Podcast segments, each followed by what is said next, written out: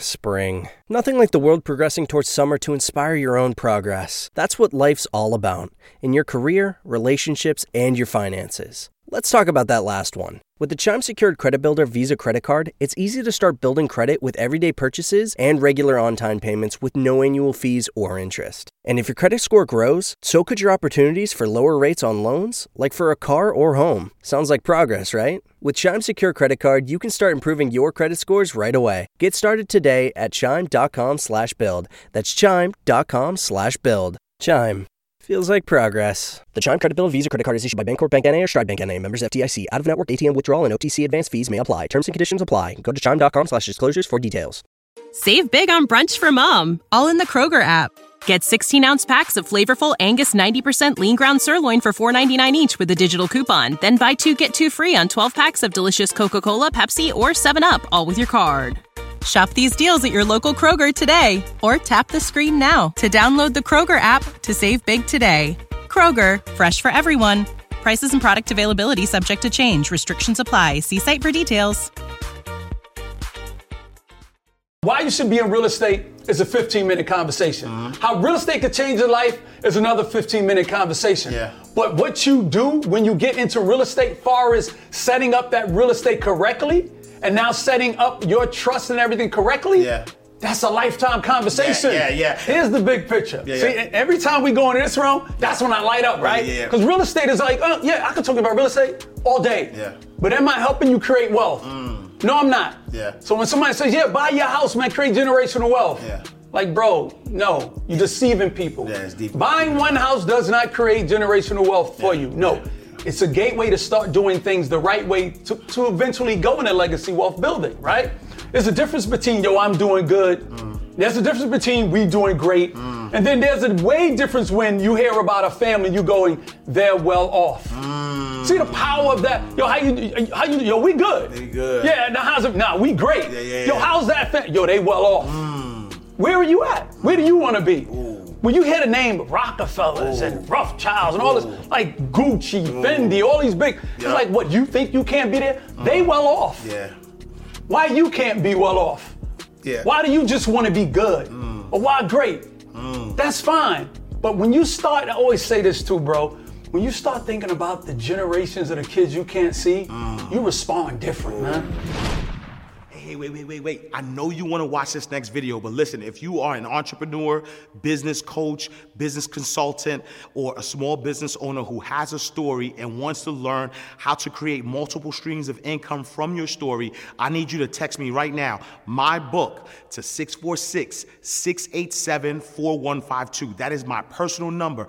I have been an author for over 12 years. I've written 10 books, four of them have been bestsellers, and I've sold over 100,000 books. But I've also helped a lot of my clients take their expertise and put it into a story, then create multiple streams of income from that. So I want to help you do the same thing. So text my book to 646 687 4152. All right, all right, let's go back to the video. Pay attention and listen, we about to teach class. Inside the vault, my man Ash Cash. So get your man right.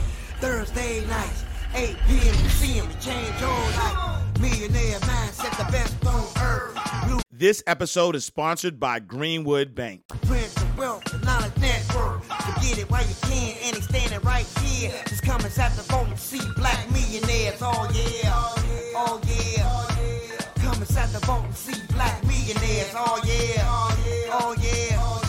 You won't Ash Cash, you can catch it right here in the vault. All right, welcome to another awesome episode of Inside the Vault with Ash Cash, the greatest money mindset show on the planet. When I tell you, you are going to be inspired, motivated, and moved by this episode.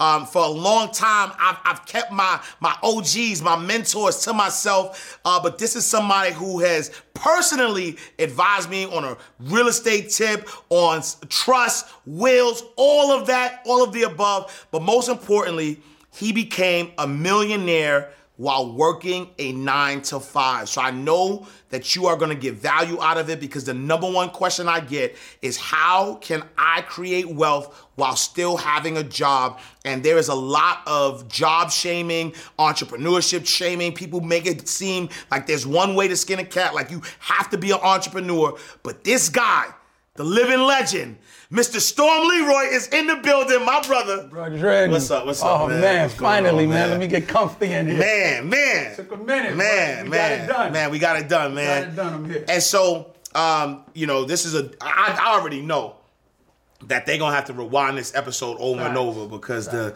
the level of, of game that you about to spit is like it's gonna get go crazy. But before we even go there, um, for those who don't know, who is Storm Leroy? Wow. Okay, that's a, that's a great question. I'm Storm Leroy. I'm from Brooklyn, New York. I've been in real estate for over 20 years. Um, I worked for the telephone company. My ambition, I've really been inspired to do do other things throughout my life. You know, I've I've always been motivated to be an entrepreneur. You know, I started out with doing hacking and computers, and my brain expanded from there. I got into a little mischief with back, if people remember the, the flip phones and all that stuff. And then I went and opened up a barber shop. I always wanted to, to, to do my own thing. I never really believed in the conventional way of making money. You know what I mean? So being inspired by my dad, who instilled in me that, that saying, he always would say to me, don't pay anyone's mortgage. Mm. Don't pay anyone's mortgage, right? And I, even though we didn't own our own house, he still understood the value of home ownership, right? And the reason why we didn't own our own home is because my dad came from the South. My dad had like an eighth grade education. He came here and started doing construction work. My dad was always a hard worker. So we moved here to Brooklyn. He was back in back in the days. There was times when people would stand outside, just like how they they would do at Home Depot to try to get jobs. My dad would be out there at the job sites. So my dad was real strong. In Brooklyn, there's a hospital called Woodhull. So he was standing out there. He ended up getting a job working Woodhull to do the construction building this hospital. Right. So at the time of building this hospital, he would always come home and tell me, take my boots off, take my boots off. So I had eight brothers. It was eight of us. It was 10 of us in total. Take my boots off, take your take my boots off. So I would take them off, go back out inside and play, take them off. But one day, while working, he gets caved in while digging a ditch. So they bring him home from the waist down, he's covered in dirt. They bring him, carry him in. Remember, there was no unions, there was none of that. He wasn't even supposed to be working there. Bring him in, drop him off in the living room, sit him down, but he still calls me in to take his boots off. Get in there, take his boots off. So he says to me while I'm taking his boots off, You know why I ask you to do this every time? So remember, he's all muddy, hurt up. So I look up at, look up at him and I go, Why? He says, Because I don't want you to go through what you see me going through. Hit me. Hit me. I was probably I was probably about eight years old then. You know, eight years old. So from that moment there, I said, all right, there's something he's trying to give to me, but I couldn't get it because I was eight years old. So as time goes on, I was always motivated to do different things. I was always into electronics, trying to uh, baseball cards, selling them, all of that. So now let me fast forward a little bit more. I got into the phase where I said to myself, you know what? Now it's time for me to start working. I wanted to make my own money, so I went packing bags, local stores, doing my thing, move a little bit faster. I get my own apartment. So now it hits me. I start paying rent for the first time. I said, yo, this ain't, this don't feel good. Right, right. Something's wrong with this.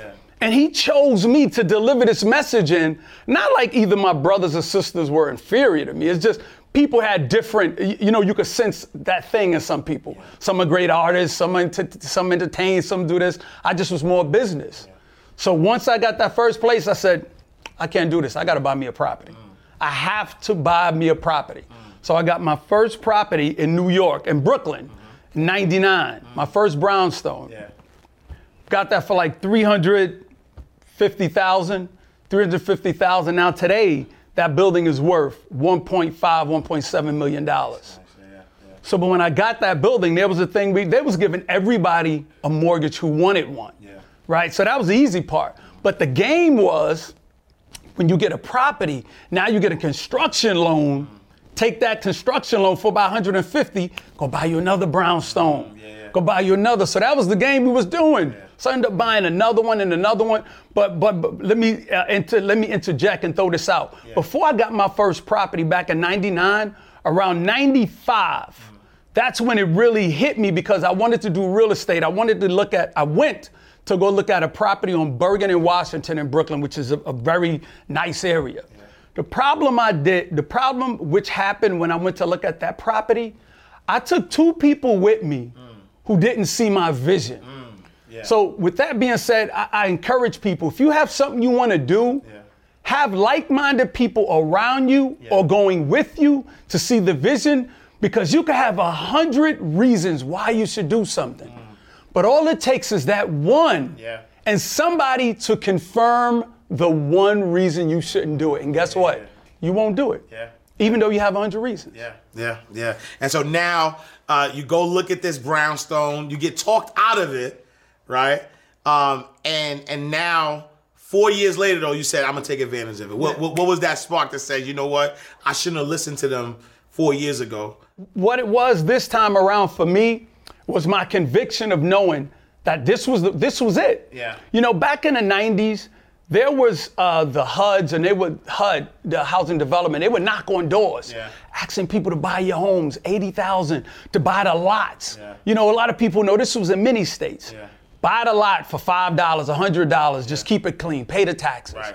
But we didn't believe in our neighborhoods because of what we saw. Yeah, because even Harlem, crime. they were selling them for a, dollar. So you know, that's right. yeah, You yeah. from Harlem, so you know what it was. They were selling them for a dollar, but we saw the crack, we saw the drugs. Right. So once they came in, we were like, I, I, this ain't gonna never change. So we didn't buy them. Yeah. But all they had to do was live up to a commitment of how many people they would sign or how many people they would go around. And then these offers could be made to people who don't look like us. This is where gentrification comes in now. yeah, You know what I mean? But what what uh, let me stick to that question you asked. When I what moved me to buy that property then was I had a friend in real estate who was a realtor. And he was like, yo, real estate is banging in Brooklyn, blah, blah, blah. I said, yo, man, I want to really get into real estate. I said, I got a spot over here in Brooklyn, come check it out. I went to go look at the place. Automatically, I said, yo, I'm getting this spot, bro. I said, nothing's stopping me. yeah, he was like, yo, you have every reason why. Because I sold this place and this is gonna happen and this and this. You know, it, it was still a little shaky. Yeah. But he knew the vision of where it was going. So I bought that one place. Then, like I said, I bought another place after that. Yeah. But what I did was when I bought that place, I gutted. Mm. I gutted it from the first floor, from the basement, all the way up to the roof, the brownstone. Ripped out all the plumbing, the electric. And I said, you know what? Because when I do this place, I don't want to have to worry about coming back in to fix it. So that was amazing. Yeah. Like I'm standing in the basement, Yeah, yeah, yeah. looking all the way up at the roof, Yeah. going, yo, I gutted this whole joint. Yeah, yeah, yeah, but yeah. you know what also said to me? Yeah. I don't ever want to do this again. Mm. And that was to be my question though, because I think one of the unique things I love about your model uh, is that you, you know, a lot of people want to get into real estate, uh, but a lot of people focus on being the landlord, right? Like I want to be the landlord, um, and and and there's like this badge of honor to be in the landlord, or even some people don't get into real estate because they're like, I don't want to be the land. I don't want when when when something breaks, you call me. You got jiggle, you know, jiggle, you know, toilet, you know, things of that nature. Um, and you created that model. Um, and so you know, you know, in in gutting your brownstone, you saw all the work that had to be done with that, and you said no more. Talk to us about that. No more. Yeah, yeah. You know why? Because I had a job. Yeah. I was working for the telephone company. Yeah. So now that I gutted this place and I'm doing all this work, I had to take my time, like take time off. Right. So I'm using my sick time, I'm using my vacation time. And I said, yo, you just literally created another job for yourself, bro. I said, this was all good. Mm. Right. It felt good, looks good. I'm accomplishing something I've never done before. Yeah. But I said, is this what I want to do? Yeah. As far as work? Yeah. And then it's, it's the coal, Yeah. sheetrocks, workers, this. I said, nah, there has to be a better way. So once that project was done, had the other brownstone, had to get that done, I said, I'm gonna figure out a way uh-huh. to keep doing this, but not on this level. Uh-huh. But so after I done them two, I stopped buying real estate. Uh-huh. I stopped buying because I didn't want to do that no more. yeah, yeah. So now I'm living my life. You know, I'm making some extra bread because I got rent coming in. Tenants is paying the mortgage. I'm traveling. I'm enjoying. I'm doing hip hop. I'm, I'm doing everything except real estate. Because you know why? That felt like work. Yeah. I said, yo, I want to get back into real estate because I see this is where all this extra bread is coming from. So how do I make it not work? Yeah. Because I have a job already. Yeah. That's when it came up, came into my mind, popped into my mind and said, you know what? Let's start looking at out of state investing. Mm. Let's look into the out of state market. Mm. So I'm talking to all my local investor friends, Yeah. and I'm like, yo, what y'all know about out of state? Mm. Oh man, out of state is cool, but I wouldn't do it. I can't see it. I gotta do this, that. I'm like, you know what? All right, I have to talk to other people who invest out of state. Mm-hmm. So now I go online, I'm looking into all the out of state things. This was roughly about about a little over five years ago, I've been in out of state investing. So there's a place, Bigger Pockets. I'm looking into that, and I met three of my best mentors from biggerpockets.com. And I always recommend this place here. They start talking about it's a place where two million investors hang out and talk about investing. Yeah, yeah. Out of state and everything. And I'm hearing all these great stories how to do it correctly, Yeah. how to do it without seeing it, how to manage these properties, how to do this, that, that. And I'm like, yo, this Yeah, yeah, yeah. is the ticket because everybody's mastering it. Right. So I- now remember, I'm working. I'm working Verizon. Yeah. So now I get into my first out of state. I get a property management company. I find me a property. I set up the property management company to go look at it. I start doing all of this by emails and phone calls. Mm-hmm. Get my first one under the belt. Mm-hmm. I said, sat back, mm-hmm. money's coming in, and I go, oh, I could do this again. yeah, yeah, yeah, yeah I'm not doing no work. But hold on, real, real quick, right? Because I feel like um, one of the things that um, the biggest purchases people are gonna make. There's three big purchases people are gonna make in their life. It's gonna be a home. It's gonna be a wedding if they get married, and probably their their car, right? Their dream car, right? Those are the three. Like every single person has that dream to do that. Yes. Most people, it's an it's an emotional thing to buy a home, right? And so you're saying that you can do that. Like how like how do you advise somebody to buy a home out of state? They never see it, they never go to it, and you're making money from it. Like break that down. Like first, but not not necessarily the how, because we we're gonna get to the how.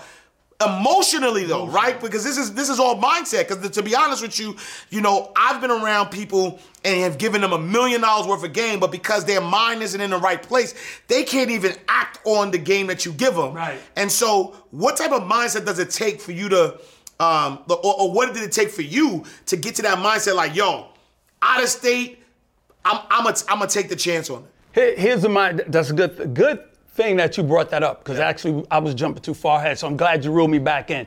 The most important thing is the mindset. Yeah, yeah. When you say to yourself, "What do you want to be?" Mm. Look at the vision of where you want to be, mm. and now you start working backwards. Yeah. I knew I didn't want to be a landlord. Mm.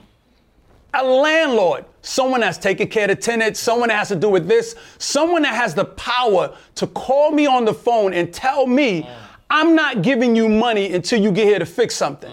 I'm not paying you unless this is done. That sounds like a boss to me. No disrespect to no landlord. But when someone has that kind of power to say, no, I'm not gonna be here this time, so get here this time when I be here. No, I'm not gonna do this. No, you must do this. A, B, C, and D.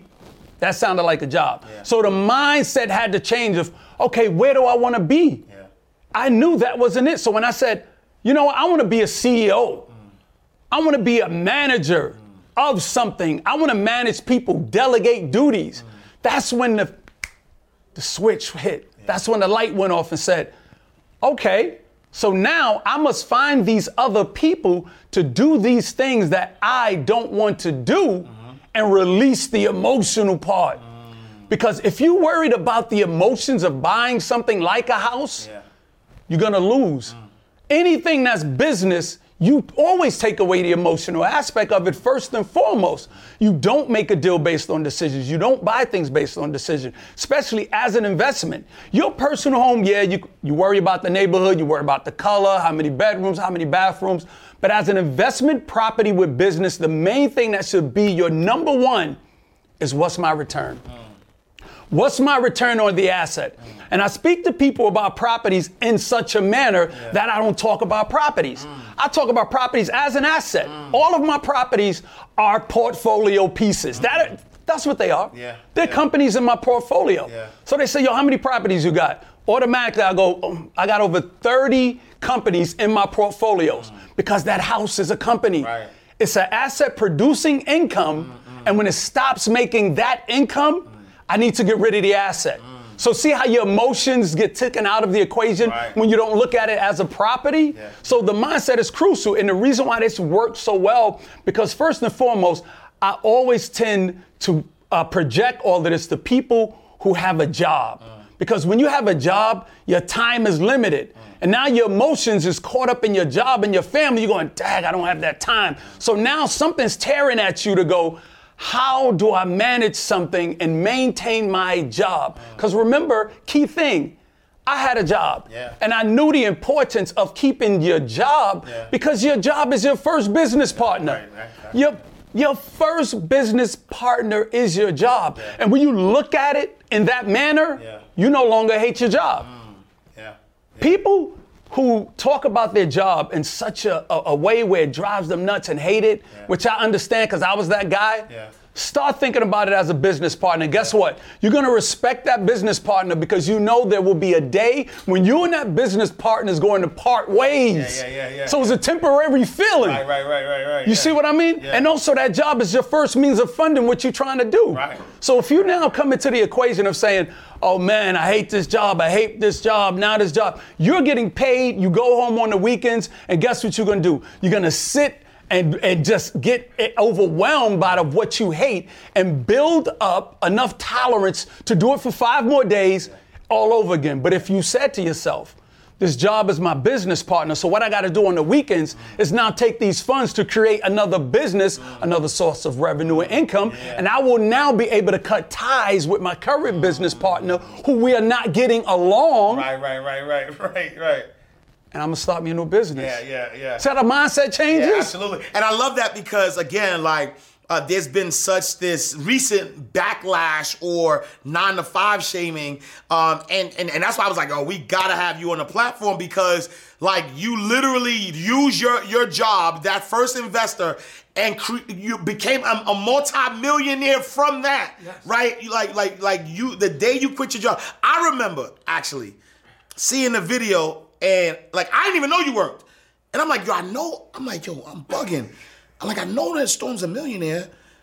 And like, yo, why is he retiring? So I called, I'm like, yo, bro, what's like, what's going on? Like, and I realized, eh, you know, in talking to you, I'm like, yo, like you literally are the true testament of leverage, right? Leveraging what you have to get what you want.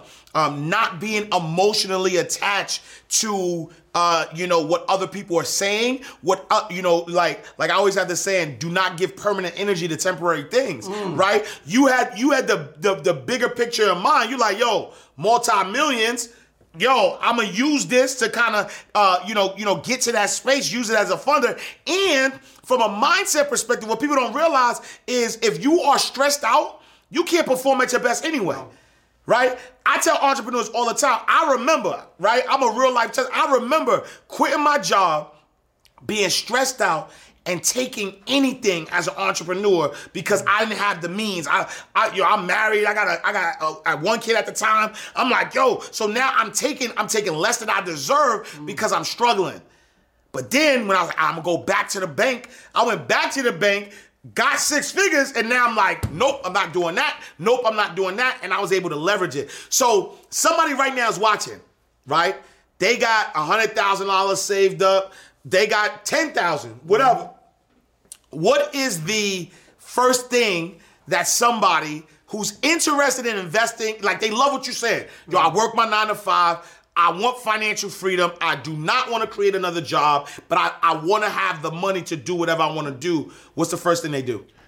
First thing you need to do if you you know you want to invest out of state, that's the key thing. It's investing. I don't knock any part of real estate and where you want to invest. Yeah. But the problem is real estate is so expensive in a lot of places. Yeah. So you must automatically say to yourself, where does my dollars work? Mm. Like for example, in Alabama, I have about 12 properties there in Alabama. I'm in like Alabama, Georgia, Milwaukee, Florida, Ohio. I'm all over the place and never seen none of these properties. So you own them and you never seen them. Yeah, own them and never seen them. Yeah. Don't plan on ever seeing them. Yeah. If I even there's places I've been to that like I've been actually to Alabama and they go, yo, you want to see properties? I'm like, why? Right. I don't want to see them. There's no reason for me to look at mm. them, right? Because the mindset. Yeah. So now if you have a certain amount of money, the goal is to say, Where does my money work for me? Where does this money work? So let's look at 100,000. Eh, you got 10,000. Let's say about uh, a $60,000 property. Yeah. I give perfect example. $60,000 $60,000 property. 10% down is $12,000. dollars Now, now, this is real life example. I'm gonna give you several projects I've done at 60. $12,000 down. Okay, you probably got two. Let's see if you get, you got 10. Let's see where you can get two from, which isn't that hard. Yeah. Partner partnering is one of the biggest things, and I'll get into that later. Yeah. Matter of fact, I'm addressing now for yeah, people. You yeah, understand yeah. something. Yeah, yeah. Partnering is one of the best strategic strategies you can do when looking to, to invest, mm. especially in real estate. One of my mentors told me, he said, when you start to partner, you're gonna be unstoppable. Mm. Save big on brunch for mom, all in the Kroger app. Get 16 ounce packs of flavorful Angus 90% lean ground sirloin for $4.99 each with a digital coupon. Then buy two get two free on 12 packs of delicious Coca Cola, Pepsi, or 7UP, all with your card. Shop these deals at your local Kroger today or tap the screen now to download the Kroger app to save big today. Kroger, fresh for everyone. Prices and product availability subject to change. Restrictions apply. See site for details. I was making my money, you know, at the telephone company. I'm buying properties. I'm doing my thing. He said, "Nah, you you doing it, but watch. You know why? Because if I took that twenty thousand dollars to get that hundred thousand dollar property, but what if I said I want to partner with somebody who got twenty thousand dollars too? Mm. Instead of me buying one property with twenty thousand dollars, I partner with somebody. That's two properties uh-huh. with my twenty. Yeah. So now, here's the bigger picture. Say, okay, yeah, you got two properties. But what we don't look at is doing your taxes. Taxes. Taxes are one of the biggest and beautiful ways to make more cash flow on your property. So now you're writing off big expenditures, which we'll get into that later because you know I talk about all the LLC stuff. But now, if I partner with somebody with 20, 22 properties, mm. I get another 20, 22, two, mm. we got four properties. Yeah. Me and you got four properties instead of me just buying one. Yeah, yeah. We got two. You're bigging, you're building a bigger portfolio Yeah. by mastering by mastering the art of partnering. Yeah. So now someone has ten thousand dollars. You get to a sixty thousand dollar property. Let's go down to a fifty. That makes sense. Mm-hmm. Matter of fact, I'm gonna do you one better. I did a deal about a month ago. Mm-hmm. A property I sold. I bought it for forty mm-hmm. I got a local loan from a commercial bank in I think it was in Indianapolis. Sold a forty thousand dollar property.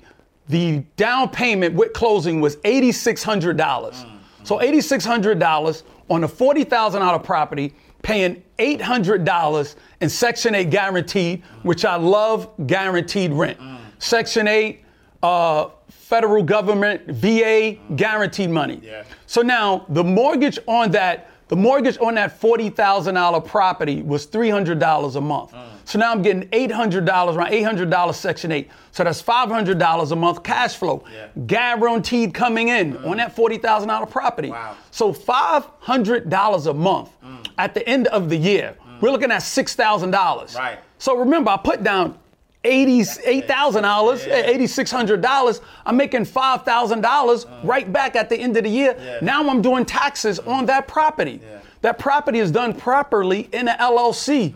That LLC now attaches to me having a home office. Uh-huh. The things of writing off when you have a home office, and I tell people, please set up your LLCs correctly. Right, right, yeah, yeah. Real estate. And we're gonna talk about that because you you blew my mind with with the, all with right, the three cool. LLC. But I ain't gonna go that deep in it yet, yeah, right? yeah, yeah. But real estate is a 10 minute conversation. Setting your business is a whole nother thing. Yeah. So now once you get that 5,000, you're making your money back on your taxes. You make another $1,500. I made my $8,600 back And right there in one year. And this is continuous cash flow. Yeah. But that same property I paid 40,000 for.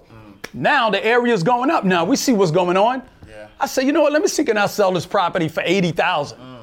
I, people can look on my timeline. I did a whole video about this. Yeah. I put that prop seventy thousand. Matter of fact, I put that property up for seventy thousand dollars. Wow. I got a full offer Wow. the next day from an agent. Somebody want to buy it for seventy. I said, damn, I just paid forty for it. Right, right, no less than a year ago, Wow, about a year or so ago. Wow. Sold a property for seventy. Yeah. So now I sell the property for seventy, pay the bank back they thirty-two thousand left on left over on the loan. Yeah. So now I keep that thirty something thousand. Mm. So my ten thousand made me made me almost forty thousand dollars. But remember, I got Section Eight rent five hundred dollars a month Yeah. for for about a year and a half. So I made an additional eight thousand dollars. I'm I made almost fifty thousand dollars from an eight eighty six hundred dollar investment. So when people say, "Yo, you ain't making no bread, you ain't really making no money out of state," what I tell them is, "Nah, you know what it is? You guys are looking at it from the wrong point of view. Yeah. You got to look at it from what your pockets allow you to do. Yeah. Now imagine if I would have partnered, that same person who had $10,000 mm. would have partnered with someone and bought two $40,000 Right, properties. right. Imagine what they tax, or they would have bought three $40,000 yeah, properties. yeah, You see what I mean? So, but you always want to use leverage. People say, well, you can't get loans for properties of that size. I just showed you community banks in that neighborhood. Yeah. Because if a neighborhood neighborhood is overwhelmed with houses that are around forty, fifty thousand dollars, banks are used to loaning that kind of Uh-huh. Money. absolutely, So you can get those loans. Yeah, yeah, See what I mean? yeah, yeah. So that's how you start with that. Yeah, and and and and you you know you say you know I mean I, I you know I know you very well, and so um, I know that you do not buy homes that um, are not already cash flowing. That's right. Like, like, like, like, and I don't even call it home, right? Because you, like you said, you call it asset. So, in, in order for you to invest out of state, um, you're suggesting that make sure that you are buying cash flowing assets. explain sir. that. Explain that concept. My theory was not even theory.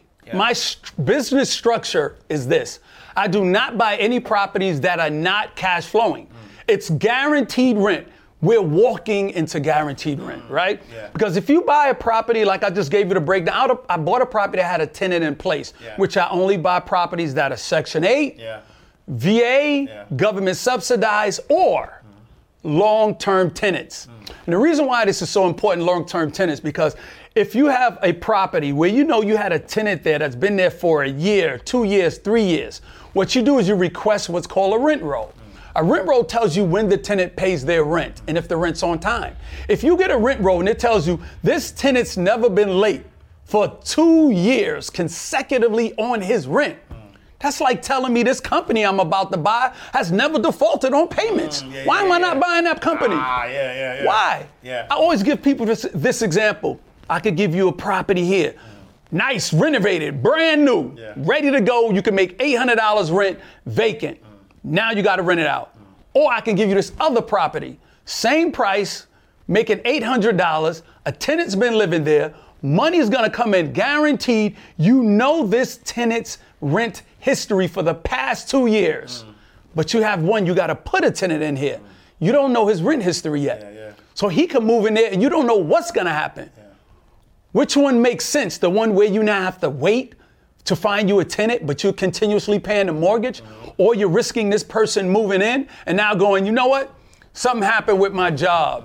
They can't pay you rent. Or I'm giving you something here that's been paying you consecutively two years in a row. Mm, yeah, yeah. Guaranteed rent you're walking into. Yeah, Which yeah. one is more appealing, the shiny object or the ba- a bag of money? Bag of money for sure. Yeah, yeah, yeah. It's what we're here for. And, and, and so how how do you um you know how do you gain the confidence though to know there's a lot of scammers out there, a lot of fraud out there. Uh, you know how do you buy a property out the out, out the country, out the out of state. You buy a property out of state mm-hmm. um, that you don't see. Right. How do you know that the rent roll is doing what it's doing? Um, how do you know what condition the property is in? Um, like like like what is that process? How how does somebody um, could trust that I'm gonna give my $8,600 because for a lot of people, $8,600 is a lot of money, right? right? And so, so they're about to give that $8,600 and, and, and, and how can they assure that you know what they're paying for is what they're actually going to get? It's the same thing as if, if you were buying a property in general inspection, right?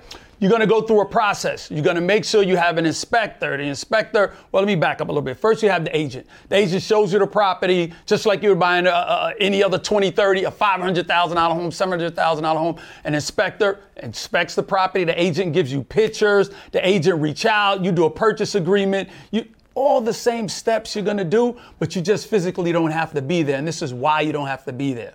Because you can go look at a house. Me and you can go walk into a house and go, oh my God, this place is beautiful. It looks this. We walk around the basement.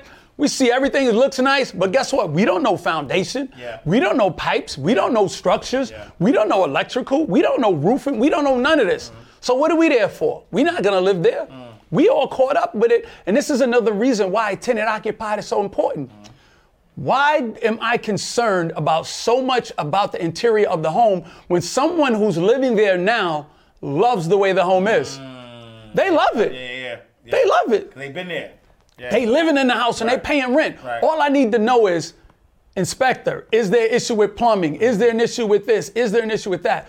Once all those questions are answered by the inspector who inspects the property, so I'm in New York, property in Florida, he sends me the reports. I look at the reports. Report says A, B, C, and D, and here's another thing you do. You get on the phone with the inspector, you have a conversation with him, because there are things he can tell you that over the phone that he can't tell you in a report. He gets on the phone and goes, yeah, the property is great, blah, blah, blah, but you know, there's little minor things you might have to fix later on. The furnace is doing this, but the water heater has a slight leak, but it's nothing major. You can do this, that, like little things like that. Yeah. He can't write in a report. Right, right, right. But he can tell you to look out for these things, right? And another thing I tell people, I send property managers with my inspector on the day of the inspection. Mm. The reason why is because the property manager is there to go inspect the tenants. Mm. The inspector inspects the home, mm. But who's going to inspect my tenants I'm inheriting? So the property manager, he goes there now, he does a walkthrough and he talks to the tenant. And the number one question I tell my property managers to ask is this, and please put this in your game plan. Ask them if there's one thing in here you can fix. What is that one thing? That's going to tell you so much about the property. Yeah, yeah. They're going to go, well, you know what? There's nothing really here. I love the place. Or they're going to go, when it rains, mm.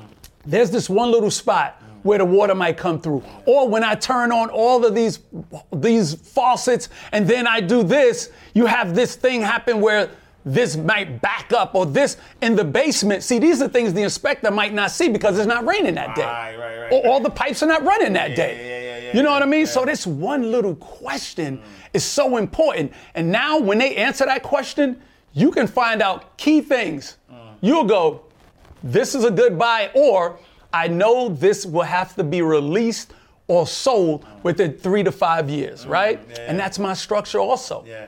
I don't keep a property no more than three to five years. People want to buy properties, which is fine, and keep them forever, but why? Yeah. Like I said, this is a cash producing asset. I do not want to have this asset when things start going wrong. Yeah. Water heaters, furnace, roof, anything start breaking. I don't want to put money into this asset to give it more life just to be forced to hold it. Mm. For example, if the water heater goes, now I fix the water heater, that's 15 year water heater. Right. So now I'm going, well, I might as well keep it for 15 mm-hmm, years. Mm-hmm, mm-hmm. So now we get another issue where the, the, the roof starts acting up. Yeah. You know what? I just did the water heater. Let me fix the roof. Yeah. At, now, the furnace. Now I might as well fix this. See, now your all your cash flow is getting sucked into this. Now here's the thing where people say, oh, I might as well get a home warranty. Or I might as well, this is why I only do fixes on houses when I buy them and I fix them up. Yeah, but guess what that takes? That takes contractors. Right. That take relationships. Right. You have a job. Right. You don't have time to get do contracting. Mm. You don't have time to find a group of contractors to trust out of state to do this for you. Mm, mm. Remember, you're thinking like a CEO. You're not thinking like a landlord. You don't have that time. What you want to do is manage your assets properly to make money, buy them, sell them, move on to the next one. We hear so many things about, yo, I'm gonna buy a property, I'm gonna fix and flip, fix and flip. It's, which I love it. Yeah. I started that way. Yeah. But if your time doesn't allow you, mm. what are you doing now? Yeah. You're putting the fate of your cash flow in the hands of a contractor, Yeah. somebody else, somewhere where you don't see them. Or even if you can and you do it in your state, you don't know about contracting. Yeah. You can walk through a construction site, everything could be wrong. Yeah.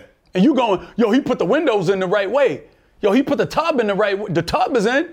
Yeah, but all that could be wrong. Now what? Yeah. Now you fell in inspections. Now it's not done right, and now the house is falling apart and they gone. Right. This is why, for me, if somebody's living there, I know it's a habitable environment and I'm making my money. Mm-hmm, mm-hmm. I love it. I love it. And so now, um, just to recap, in, in order to invest out of state properly, three people you need to have on your team. You need an agent, right? Who's from that area, who knows that area. You need an inspector, and make sure the inspector is, you know, able to look at the house and make sure everything is cool. You need a property manager, which which preferably the property manager and the inspector go on the same day, so that way you the property manager could talk to the tenant. The inspector is the one that's inspecting the house.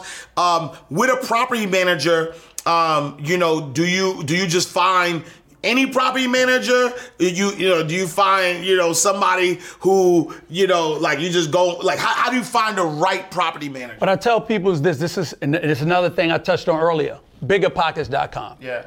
Biggerpockets.com is where a lot of these services and people we talk to each other because as, as investors, we have 10, 20, 30 properties. Uh-huh. We're there sharing who we use as property management. Yeah. So when I wanted to go into Alabama, the reason why I went there because a lot of investors were having discussions about Alabama and going, yeah, you know, um, Amazon is going to be coming out here soon. This was before it hit the news. So what we did, we went out there buying forty thousand dollar properties, sixty thousand. I bought an eighty thousand dollar property. Uh, uh, I bought a four, uh, eighty thousand quad, eighty thousand dollar four unit. that property is worth almost three hundred thousand dollars now. wow wow wow, The rent went from 600 to 1400.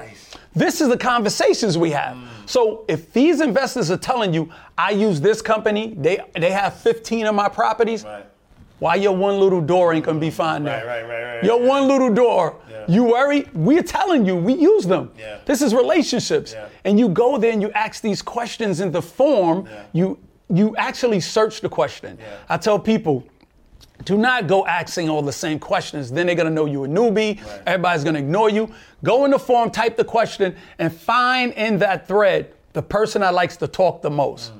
Send him and question, and he's gonna give you everything you need to know about why you should be in this place, why you shouldn't be in this place. Mm. And another aspect to team building, which you mentioned, the real estate agent is crucial. Yeah. Now, when you get the inspector, the inspector is also someone who surveys the land when you get them. The mm-hmm. inspector can tell you, oh, there a lot of out-of-state investors are coming here. Mm. The rent's doing well here. This is going on in the neighborhood. Or he can tell you the neighborhood's going down. Mm. Same with the property management. The property managers, they have other investors who are selling properties. Mm. So now they're gonna come to you and tell you, we got an investor over here who's upgrading. Oh, that's good. So now yeah, yeah, you're getting off-market deals all day. And remember, you doing this while I still have a job. Job, right, right. I've done this. Right, I've had 20, 20 units, Yeah. 20 properties while working the telephone. And when I left, I left with over 30. Wow, wow, wow. Still working. Wow, okay. Left left early. Yeah, yeah. The job thought I was gonna be there, retiring at a certain age. And I was like, yo, you know what? yeah, yeah. I'm leaving. I'm out. Yeah, Recorded it, went on went on the gram, did a live video. Yo, y'all. yeah. I'm walking in because this is my last day. Yeah. Went in there with my ASK hat and shirt. Yeah, yeah. Catch was like, yo, what you, you- yo, you came back to work. I was like, oh, dressed like this. You think this what I came here to do? Right, right. This is you think Yeah, what I came here to do? right, yeah. So yeah, that's the whole thing. The structure of the team, man. Yeah, it's very yeah. important and doable. Yeah, and I and I and I love that because um, you know, for those out there who are listening who uh, you know may be thinking about getting into real estate, want to create cash flow because that's what it's, it's it's about at the end of the day, right? Uh, being able to have that cash flow because once you get a certain level of cash flow, you can now say, okay, now you know what? If you want to leave your job, right?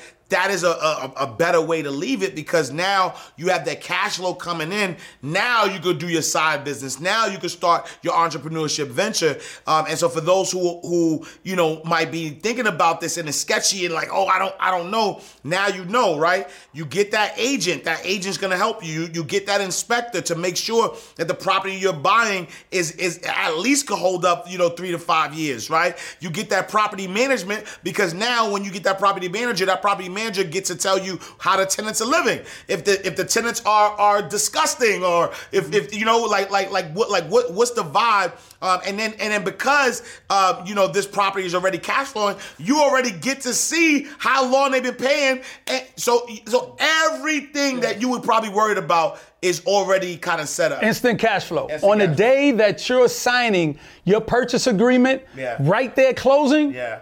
You're going to have you're going to be prorated rent. Mm. Soon as you sign, Yeah. they go, okay, we owe you money now. Mm. This the second week of the month. Guess what? Here, here go prorated rent. Now you already start making money. Yeah. So what do you do now? You going to work saying, dang, Yeah. I'm gonna buy me some more properties because you have time available to do. Yeah. Like real estate, us being getting into real estate, which I love. Real estate is the gateway for you to do bigger and better things. Yeah. It really is. We're coming in on the tail end of the success of real estate. Mm. I've mentioned that I've bought a property, 300,000, 350,000, um, like 20 years ago, Yeah. for 300, 400, worth 1.5, 1.6. You're never gonna get those numbers again. Yeah. So I can have, I, I always, always expand on real estate. Uh, why you should be in real estate is a 15 minute conversation. Mm-hmm. How real estate could change your life is another 15 minute conversation. Yeah. But what you do when you get into real estate, far as setting up that real estate correctly, and now setting up your trust and everything correctly, Yeah. that's a lifetime conversation. Yeah, yeah. And, and and and let's talk about that because I think I think you know one of the the first things that um, you know my wife and I were like looking into getting more properties and um, you know our structure wasn't the right way, right? Um, and so you know you know you you were like yo get the house out your name, get the house out your name. Um, and so can you talk about uh, the proper structure? um, to be able to create because there there are tax advantages. Yes. Uh, there's there's so write-offs. There's so many uh, things, protection, liability, all these things that. Uh, come with you know you know more money more problems like Yeah. Big said right and so you want to be able to protect yourself so talk to us about like the, the proper way uh, to structure your you know your properties in order to make sure that you maximize taxes maximize all the benefits that comes with it Here's the big picture. See, yeah. every time we go in this room, that's when I light up, right? Yeah. Because real estate is like, uh, yeah, I can talk about real estate all day. Yeah. But am I helping you create wealth? No, I'm not. Yeah. So when somebody says, yeah, buy your house, man, create generational wealth. Yeah. Like, bro, no, you're deceiving people. Yeah. Buying one house does not create generational wealth for you. No. It's a gateway to start doing things the right way to, to eventually go into legacy wealth building, right? So now, what you do is you buy your property. How you gonna set this thing up the right way? We all know you do LLCs. You you get your LLC. You put your house in an LLC, but now you're getting rent. People paying you rent in your name. Property management company paying you rent. Everything is coming in your name. You're not taking advantage of taxes the right way. Now, what I do is I have a structure that I put together, and I tell a lot of people about, it, and they go, "Oh, I've been doing this for 30 years, bro. Never knew about it." yeah yeah yeah I call it the three must-have LLCs. One LLC is your acquisition. When you first get an LLC from uh, doing commercial lending, your LLC, you buying that property, you're acquiring a property. That LLC is now your acquisition. The reason why you want to continuously have an LLC instead of getting so many different LLCs, you want that one LLC to stop building up credit, like history credit, like your personal credit. Ah, now that LLC is building power. Ah. My acquisition LLC easily I get $2 million, $3 million, $4 million worth of loans because I have over 30, 40 other loans in there mm. showing that I'm paying these loans on time. Oh, good. My credit history is strong. Instead of me saying, you know what? Oh, I got another property. Let me get another LC. Yeah. Let me get another LLC. and, and I, that, that's why that's so good because because that's the that's the information that's out there, right? I mean, logically though, not even not even not even the information that's out there. That's why I blew my mind when I first heard it because logically, you know, I know LLC, limited liability company. Yeah. I want to you know limit my liability. So if I buy one two three Main Street, I'm gonna open an LLC in one two three Main Street. If I once I buy four five six, you know Harlem Lane, then I'm gonna I'm gonna get a LLC for four five six Harlem Lane. I get six seven eight, you know you know Maryland, and then mm-hmm. that's gonna be that that property as well. And then now I got all these three properties, you know, and I'm protected because each of them have their own LLC. But now if, if I want to get a loan.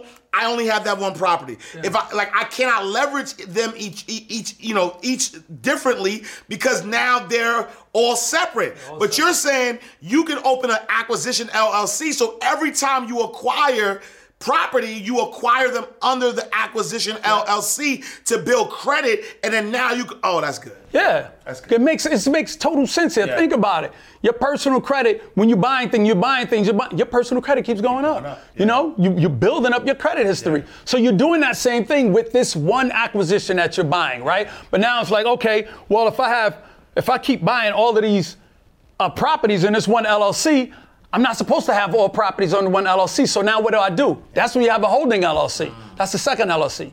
Your holding LLC will now hold the property and you're going to release it from the acquisition LLC. So now you have a holding LLC holding these properties.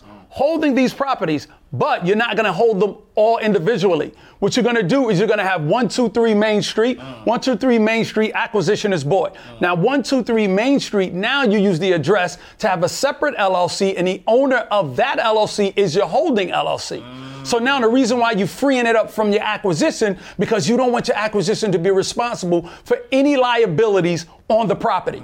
So if the property now, let's say it, it gets sued, something happens. If it's on the acquisition still, now you're tarnishing the reputation of the acquisition. Mm. So now you're freeing it up so the acquisition could always remain strong and clear. Mm. So now the holding LLC are now holding all of these LLCs, right? Mm. Still separately is just the owner is the holding LLC. That's that one. But now you go, okay, now I got the tenants paying me rent, property managers pay me rent. Cool, let me put them in a bank account. What bank account? Not in yours. Uh-huh. You need a property management LLC. Uh-huh. Property management LLC, what is that gonna do? That's gonna collect your rent. Uh-huh. The key things is separating your personal business and your money. Your rents are coming in in the LLC, that should be not that should not be the same LLC that the house is in. Because if something happened, the first thing they do, freeze the account. Okay, the account is attached to their house. Your assets are frozen. That's why you have a property management company's LLC.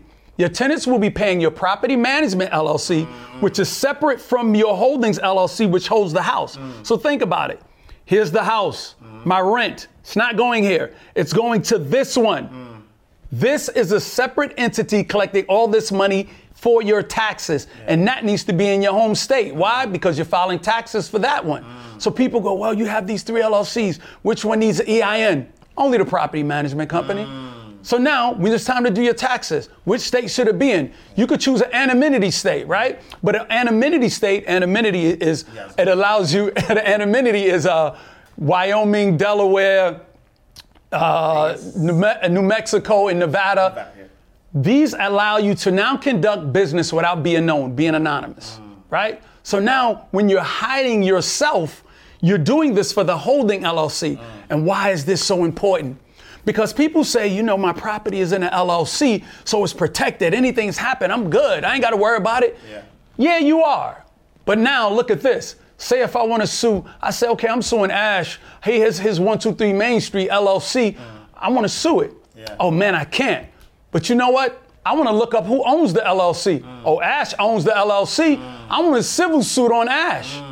That happens all the time. yeah. I tell people Google that. Yeah. Yes. Yeah. You can Google who owns the LLC and now you can still sue him mm. civil suit. Wow. So now how do you stop that from happening? Yeah. Which happens all the time. Mm. Anonymity state. Anonymous. Ash doesn't own it. Mm. His LLC in the anonymity state owns the LLC. So now if they look up 123 Main Street, they don't see Ash no more. Right. They see that LLC in that state, and that state doesn't allow you to know the owner. Mm. So now you're protected. Nice. Yeah. Fully protected. Yeah. It's the power of having this structure. And now let's talk about the tax benefits.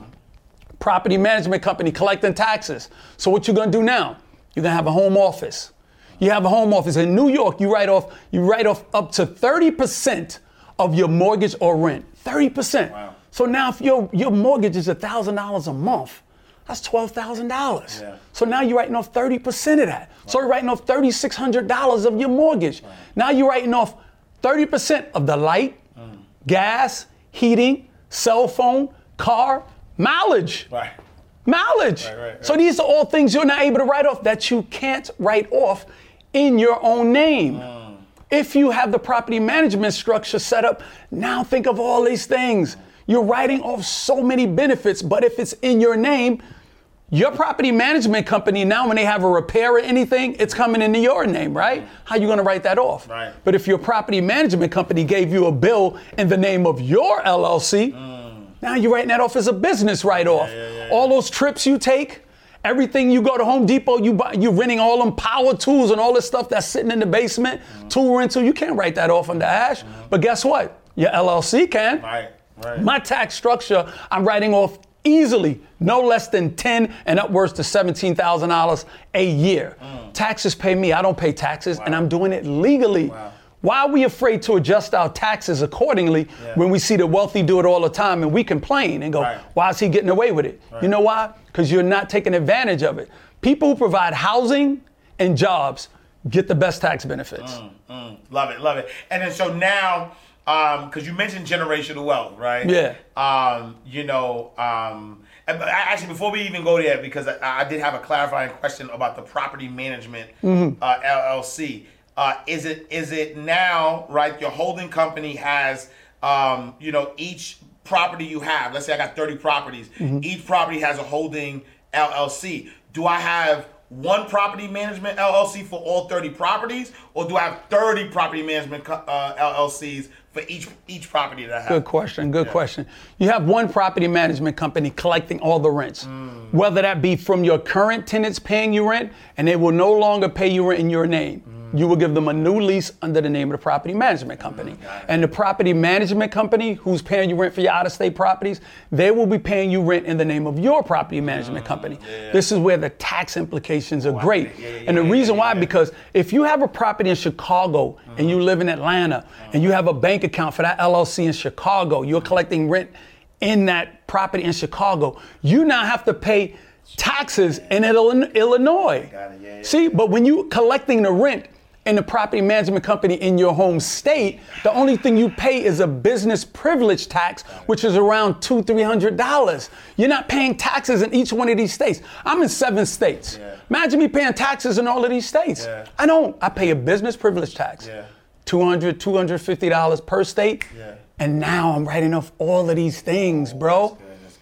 Even when I fly and go to these places, me flying here now is a business write-off. Yeah, yeah, yeah, but if yeah. I was to fly here out of my own dime, okay, now I got to eat that or find some way to write it off. Right. And now I got to make sure it makes sense. But no, if I have properties here, I'm coming here to do business. Mm. We have to learn to do our business better, bro. And how you expect to? How do we expect to transfer wealth? We we could go into that Right, whenever right, you're ready. right, right. Transfer wealth the right way. Mm.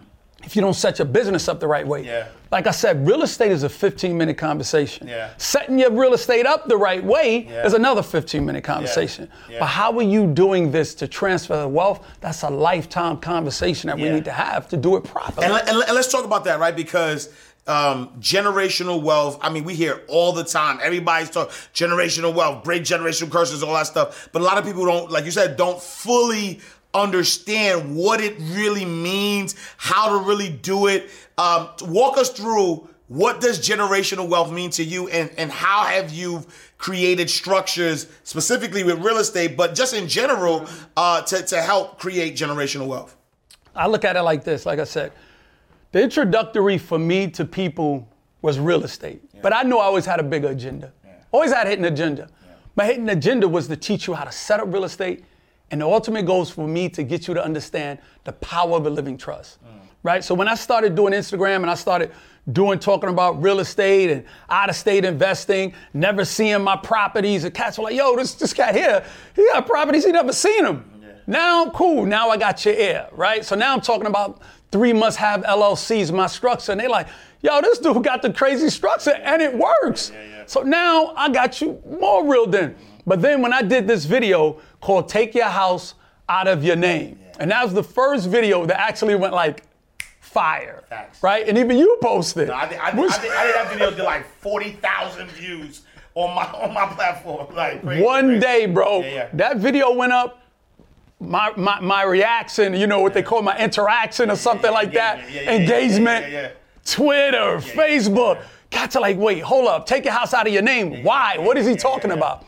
Purpose of taking your house out your name is when I took my, my primary residence out of my name and put it in a living trust. And the reason I, I did that, my trust attorney made it clear, is like, look, you want to be able to take your house out of your name because you want to hand it down to your generations. You want to take it out for protection because if someone falls or whatever the case may be, you're held liable. You can't just you can't take your primary residence put in an LLC. You can't. But you put it in a trust, and now what that trust does, it's it's more powerful than a will. We must learn to get away from the structure of a will. Mm. The will ends up in probate court. Mm. You end up paying money to the probate court, mm. and someone can contest your will. James Brown had one of his ex-wives or something come forward and say they were still married. His will was held up in probate court for about 14 years. Wow.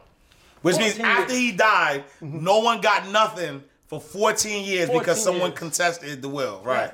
How crazy is that, right? crazy, yeah. But with a trust, a trust is a document that doesn't get filed in court. Mm. So once a trust is created, now that trust must be held held accountable. Well, it must be uh, followed to the letter once you mm. pass away, right? So now I take my house out my name, I put it in a living trust, I set it up for my family to get it, breaking it up this and that, and then I'm going, wait a minute. So now this house isn't in my name. Can I become the property manager of my trust? Mm. I mean, the property manager of my, my, my local residence. I have a home office. Yeah. It's this is my place of business. Yeah. Contact my accountant. And my accountant said, "Yeah, you can manage this property." I said, "No, you didn't just tell me that." Mm. So that's how your mind start working different when you think about business. So now I became the property manager of my primary residence mm. because I had the home office. Mm. So now I'm making money off my property.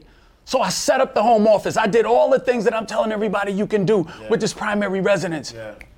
getting all these write-offs. So then I go, all right, wait a minute. So now with this, here's other game that I added with that video. The other game I added was, wait a minute, now you mean you could hire your kids mm. to work for your LLC, mm. and now instead of giving your kids an allowance, I could give them a salary?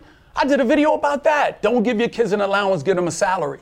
You can give them, I think in New York it's like $11,000, up to 11,000, paying them in an LLC. And how's that beneficial for you? Because now, if you do taxes for uh, $50,000, you minus that 11, you only being taxed for $39,000. So now your kids get 11,000. So now what do you do with that? You have them open up an IRA. Now they open up an IRA in their name. You- let them take about maybe $100 a week, put into their IRA until they turn, let's say, four years consecutively. Do it $100 a week, $100 a week, and they stop. When your kids are ready to retire, they get around 60, they gonna have over a million dollars. Wow, wow. A million dollars that can't be taxed because they opened it up when they was a minor. Wow, wow, When they wow. it up as a minor. So here's the now let's get into the, the legacy wealth part that we talk about. So once I, I understood the schematics of how important the living trust was, I said, okay, how do I make this thing work for generations? Yeah. For generations. I had so many people talk about generational wealth. And I said, yeah, you're talking about it, but you're not showing it. So what I did was, snowy day in New York. Mm-hmm. I said, let me look at someone who actually created generational wealth. I said, who done this? Mm. Rockefeller. We always say about the Rockefeller family, Rockefeller Trust, his trust from 1934. So I go look it up. I'm reading this thing, figuring out the whole thing, and I'm going, yo, this is genius. What he did was, what you do, you take your you take your asset, Yep. you place your asset in a in a fund. Mm-hmm. For example, let's say you have a, a, a million dollar house, mm-hmm. right? Or let's say you have a, a, a half a million dollar house, because I want to give people to play here. Yeah. The play that makes sense within our and within our pockets. Mm-hmm. You have a house, five hundred thousand dollar home, got a mortgage on it. People always say, "Yo, I want to make sure I pay my house off." I say, "Why are you worrying about paying your house off, putting that extra money into the house when you could take those payments to actually invest? Mm. How about you get a life insurance policy mm. for about hundred dollars a month? That's like a million dollars, mm. hundred dollars a month, a million dollars." Yeah. The half a million is gonna cover your home. So now you got half five hundred thousand left. So now you pass away, five hundred thousand dollars pays off the house. Yep. Your family is straight; they own the house. The other half a million goes into an investment account. SP 500. This is how the structure is broken down. SP 500 going in there for your grandkids. You say, oh, okay, how is this structure gonna help? Your grandkids are not gonna get their money till they turn 21. So you take half a million dollars, SP making about 8% interest. 21 years, 500,000, 21 years equates to two, around 2.4 million dollars your grandkids are gonna get. 2.4 million, but you don't give your grandkids 2.4 million. What you do, you give them half. Give them 1.2. Now you're leaving the other 1.2 for your great grandkids. Mm. Great grandkids, 1.2 in this same SP, 8% interest, mm. another 21 years. Mm. 1.2 million, 21 years for your great grandkids. That's $6 million about. Wow, yeah, $6 million, your great grandkids. Your great grandkids, they only gonna get half of that. That's $3 million. Now you're leaving $3 million in that fund for your great great grandkids. Three million, 21 years, 8% interest, compound interest. Dude, that's 15, I think 15 million dollars your great, great grandkids are gonna get. That's a structure from Rockefeller, 1934. We can do the same thing. When people tell me, you know, I don't have that kind of bread, Yeah. you know what you do? The air you breathe is worth money. Yeah. It's a life insurance policy. Yeah. Get you a $500,000 life insurance policy. Open up a trust. Take that life insurance policy. Place the life insurance policy in the name of the trust, not in the individual. You don't have a beneficiary because when it's in a trust, the trust isn't a living person. So you don't need a beneficiary. But if it's in your name, you need a beneficiary. Now, what if you leave your, your life insurance policy to someone and go, I want to make sure my, gr- my grandkids get it? And they go, man, he dead. Yeah, yeah, yeah, yeah. I'm yeah. spending that bread. That's why it's important to do that structure. And so and so, but but but what what about um you know you create this trust right? Because this is a lot of game. I hope y'all taking notes. I hope y'all rewinding it. I hope you listen. I, I hope y'all taking y'all picking up what he's putting down. And so now somebody does that. They create the trust. Once you know whoever created the trust passes away, somebody who's now controlling the trust says, you know what? Now I want to change this up. Can they do that? No, they can't do that. The trust, the, the key important part about this is the trustee, right? The trustee has to dictate the rules. You dictate what happens in the trust, but the trustee follow the rules. So, so important to have the right trustee, uh-huh. right? Now, people would say, oh, well, you know what? If this much money goes into the trust, uh-huh. like you just mentioned, the trustee is responsible for that. Yeah, but the trustee only has control of what's being said in the trust. So ah. once you put once you put a million dollars, let's say, or half a million dollars into your trust, and you place this in there, 100% must go to everybody in the trust. Right. Let me break that down. If your your spouse and your kids is in there, they get $500,000 of what you put in there. That's all of it. Mm. But the stipulation says they only could get 30% of the $500,000. Mm. It's your trustee job to only give them 30%. Got it. Got it. They got can't it, get it, everything, got it. and now the trustee dictates the rest of the rest of the plan where this goes into there. Yeah. Right. But when putting the house in your name, which I'm going to jump to, you're the trustee. Yeah, yeah, yeah. But when you die, you must have another trustee in place. Mm. And as you pass away, that trustee is always another trustee behind that to follow the rules to the leather, the rules to the letter. Yeah. And what makes the trust even more powerful? Imagine if every child you have was to open up a trust for their children. Wow. Now each child is getting paid a trust twice. Twice. The next generation three times. This is how the trust works out. And this is something we can do. Yeah, yeah, this isn't new. Yeah. Real estate, we're getting in on the tail end of this. What are you doing with the cash flow? Mm.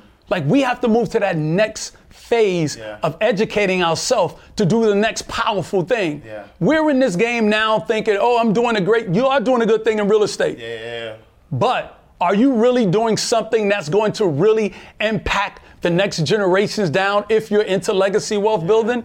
That one property's not going to do it. Yeah. It's these things like the crypto, the NFT, learning about the conversations about the metaverse, understanding money won't be money Yeah. the way it is anymore. Me and you talk about five million. I'd be like, yo, my man, he came over, he brought five million dollars. You thinking five million dollars in a bag. Yeah. But if I say, yo, my man came over and showed me five million dollars, a younger person is gonna go, he showed me five million dollars on his phone. Mm. He's showing you digitally five million dollars. right. That's why they're gonna be more powerful investors than us. Because they can transfer money and won't even think twice about it. yeah. Yeah, I just sent them a million dollars to invest. yeah. You say I'm sending somebody a million dollars, you be like, yo, I gotta meet him, bro. Right. I don't know him like that. Yeah, yeah, yeah, yeah. Facts. Yeah, yeah, yeah. yeah. I'm saying? It's the power of investment, man. Right, right, right, right. Man, I, I, I- I love I love this conversation because it's really important to really break the paradigm of you know what you know what we you know we we look at as wealth, what we think about as wealth, and you know you know how we view wealth. So I appreciate that, and so you know make sure you know everybody who's watching this episode and we're going to talk because i know you got a program um, and so we'll, we'll we'll talk you know give people the information on how to get the program uh, later on but i want to switch gears a little bit you know as somebody who uh, you know made a lot of money have a lot of money um, what would you say is the uh, most extravagant thing you've done with money so far Wow, bro, that's a good question. yeah yeah I'm gonna say nothing. Oh. Like I do, I do the normal things. yeah When I say normal things, like I have a new vehicle, Yeah. a newer vehicle, Yeah. you know, but it's leased through my business. Yeah, yeah, yeah. You know, so cats be like, "Yo, you got this this this range." yeah yeah Yeah, but it's through the business. Yeah. They be like, yeah, you you know the house or whatever the case. Yeah, uh-huh. I'm gonna make sure it's profitable through the business. Yeah. You know, because I've learned that do we think Jeff Bezos has his cars in his cars in his name? Mm. Do we think Jeff Bezos' boat or, or Jay's his cars is in his name? These are business write-offs. So when you change your thinking process about everything, you're gonna become a more successful businessman because now it's not emotional. I have friends that buy all these extravagant vehicles and do all this stuff, and I go, yo, you, you did that through your business, right?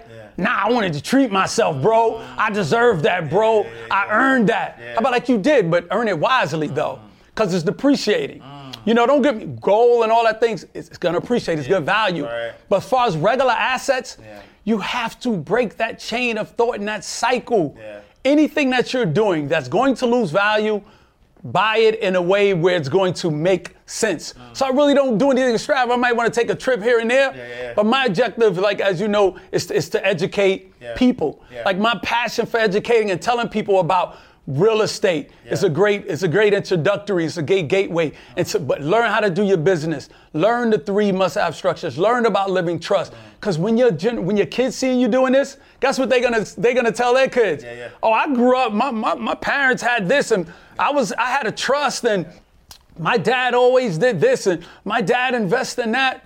Because that's the conversations we need to have. The reason why it's so impactful like i tell people there's a difference between yo i'm doing good there's a difference between we doing great and then there's a way difference when you hear about a family you going they're well off see the power of that yo how you how you yo we good good. yeah now how's it now we great yeah, yo how's that fam- yo they well off where are you at? Where do you want to be? When you hear the name Rockefellers and Rothschilds and all this, like Gucci, Fendi, all these big, it's like, what, you think you can't be there? They well off. Yeah. Why you can't be well off? Yeah. Why do you just want to be good? Mm. Or why great? Mm. That's fine. But when you start, I always say this too, bro. When you start thinking about the generations of the kids you can't see, mm. you respond different, man. When I start thinking about them, my response time was much quicker and much better because it wasn't about me. So when people go, yo, man, I'm not really worried about that kind of thinking now because it's about my money. I'm gonna get bread. I'm gonna do this. I'm a, I'm a, I'm a. But if you get, if you amass five, 10, 20 million dollars and you're thinking about yourself, you could have stopped at five million mm. because you're not gonna spend all that money. Mm. So now who are you leaving it to? Mm. How are you leaving this to the people coming after you? Generation uh, wealth is lost in the first two generations. facts, yeah. I have a, a friend that was an investor. Mm-hmm. Well, a, a, a, a um, second-hand, third relationship of a friend. Yeah. He had real estate. He died. His kids sold all his properties off for pennies of the dollar. Wow. Ripped my heart out. Wow. He had properties worth 300, 600,000, 700,000. They were selling them for 100, 200, 400. You know why? Because the assumption is that your kids want to be landlords. Mm. Now, if he would have just said, you know what, I'm gonna have a trust mm. that when I pass away, I'm gonna sell mm. all of my assets, convert that into money, give my kids 50% of that, the other 50 goes into the trust. The structure I broke down, Yeah. it's different. Wow. Now, what are the kids gonna do? Mm-hmm. You see what I mean? So, what are you doing this for? Yeah, yeah. And then to, to, to that vein, what has been uh, the most impactful thing you would say you've done with money? impactful thing I've done with money donate, buy things, Yeah. take care of people. Yeah. That, you know, when see what I don't like to do is give money away. I rather give you education. But I, I, I give money to people that are in a situation where I know it they need it for the moment. Yeah. And maybe we got a discussion later about things. It's sort of like when Malcolm X went to prison. In that movie Malcolm X, Spike Lee joint. When Malcolm went to prison, he couldn't hear nothing until homeboy gave him some drugs. Ah. Like he was fiending. He said, look, I'm gonna give you this so you can hear me. Ah. He gave him that little hit, then he oh, he calmed down. It's like, now I'm gonna tell you. Ah. Islam, he started educating them. You know what I mean? So that's what I want to do. I, like I try to give people a little something just to get them out of that, that awkward spot so they can have a, a, a serious conversation about what they need to do. My belief is this you can't run around trying to save people. You can't, I repeat, you cannot run around trying to save people. Yeah. Some people's lives are meant to be examples of what you shouldn't do. Some lives are meant to crash, mm. burn, mm. self destruct, and be destroyed. You know why? Because that one sacrifice would change the ideology and impression of 20 more people around them. Yeah, yeah, yeah. Think about that. We run around here trying to save one person. Uh-huh. And that person will show you over and over again why their destiny has been called where they can't be saved. Now, what do you call the person who keep trying to save that person? Uh-huh. They see, this is their problem. Now they're trying to save everyone, Right. not just that person. They have a track record. Now, what's happening to that person who's trying to be the savior? They will never live up to the full accomplishment of what their life should be, mm. because now they're trying to save people. Right, so now you have two people caught in a dilemma. Mm. Now you have people like us who realize and go, you know what? This was destiny. Yeah. I need to go out here and become an example for the 20 people who watched him crash and burn to go, I want to be like Storm. Facts. See what I mean? That's the equation there. Facts, facts. Nah, love it, love it, love it. All right, cool. We're gonna do a speed round real quick. Um, and so uh, what we do inside the vault, we'll take uh, three terms and then we'll, you know, we'll, we'll flip them for, for here inside the vault. So term number one, Yes. uh, deposit slip, right? Deposit slip. Uh, you take, you know, you, you got the piece of paper, you take it to the bank, you fill it out, you put money inside the bank. For us, a deposit slip uh, is a, a, a mistake, right? A money mistake, a, a slip up. What would you say has been your biggest deposit slip in your journey so far? Um, By not following what my mentor told me to do. By, by getting involved in a real estate play that I knew my mentor said, don't get involved with that because you're going to lose money. Yeah. But all I saw, I was working forward and not working back. Yeah. And it costs me money. Yeah. So I always tell people, just like in the dictionary, the word mentor comes before money. Oh, Get yourself one. oh, that's a big bar. Listen to your mentor. Big bar, big bar. All right. Term number two, charge off, right? You borrow money from the bank. Uh, the bank uh, tries to get the money back. You don't repay it. They keep asking. They keep asking for. At some point, they're like, you know what? We're gonna charge this off. Here inside the vault, um, a charge off is what type of people or mindsets did you have to charge off while on your journey to success? friends. Mm. You have to, when I say friends, it's not like you're getting rid of them forever out your life. Yeah. You just need to move out of that circle into a like-minded circle. Mm. Because I, I gave you an example at the beginning when I go went to look at this property back in the early 90s, I took two of my friends with me, two people with me, and they didn't see the vision, and I missed out on that. Mm. Because they didn't see it. So you gotta learn to say, you know what, if I wanna be, if I wanna be a painter, I have to get from around someone that's trying to be a contract, a mm. construction. I- if I wanna be an electrician, I have to get away from somebody that's trying to be a writer. Mm. Like you gotta get in that same circle of like-minded people that can see your vision. So you you have to just, I had to write that off, mm. but they still there and they still friends. Yeah. But friends, you can never expect your friends to become business partners or or to sign off on what you're doing. Yeah. Because you didn't meet them under the pretenses of your investment. Yeah, yeah, You yeah. met them as friends. Yeah, yeah, You know what I yeah, mean? So that, that's one thing for me. No, I love it. Last but not least, ATM. ATM, you put the card in, you put your PIN number in, you say, yo, I, I need I need some money. Give me some money. Here inside the vault ATM, another teachable moment. You've been dropping gems after gems after gems, and we need some more. So give us one more, one more thing you want to leave the, leave the audience with. Another teachable moment. Oh man, teachable moment. I normally have so many lines that I have in my head from teaching. Okay, here's one. When you watch movies and you see people, here's a good example too. We were in the vault in the bank. When you watching movies and you see guys going to go rob a bank, you don't you see them go take the bundles of money off the shelf. You don't see them running back to get the money that's falling off the floor. Look at your investments in out of state and real estate. Don't worry about the little money that you got to pay 1% here, management fees 10%. That's the money falling on the floor.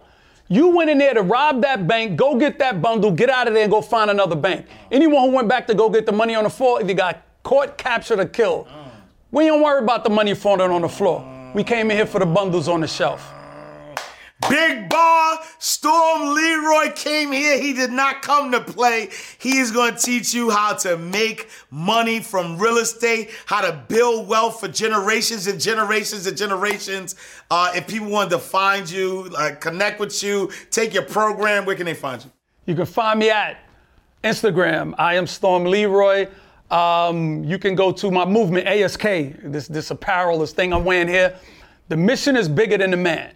ASK stands for Always Seek Knowledge. This is something that's been a, um, really a mission for me, and I wanted to be able to educate the people. So you can go to askthemovement.com to find out more about me and a lot of things I place there and uh, books I've written about, Take Your House Out Your Name, and other stuff like that. So those two places. All right, my guy. Yo. Hey, yo, I appreciate you, brother, as always, yo. Listen.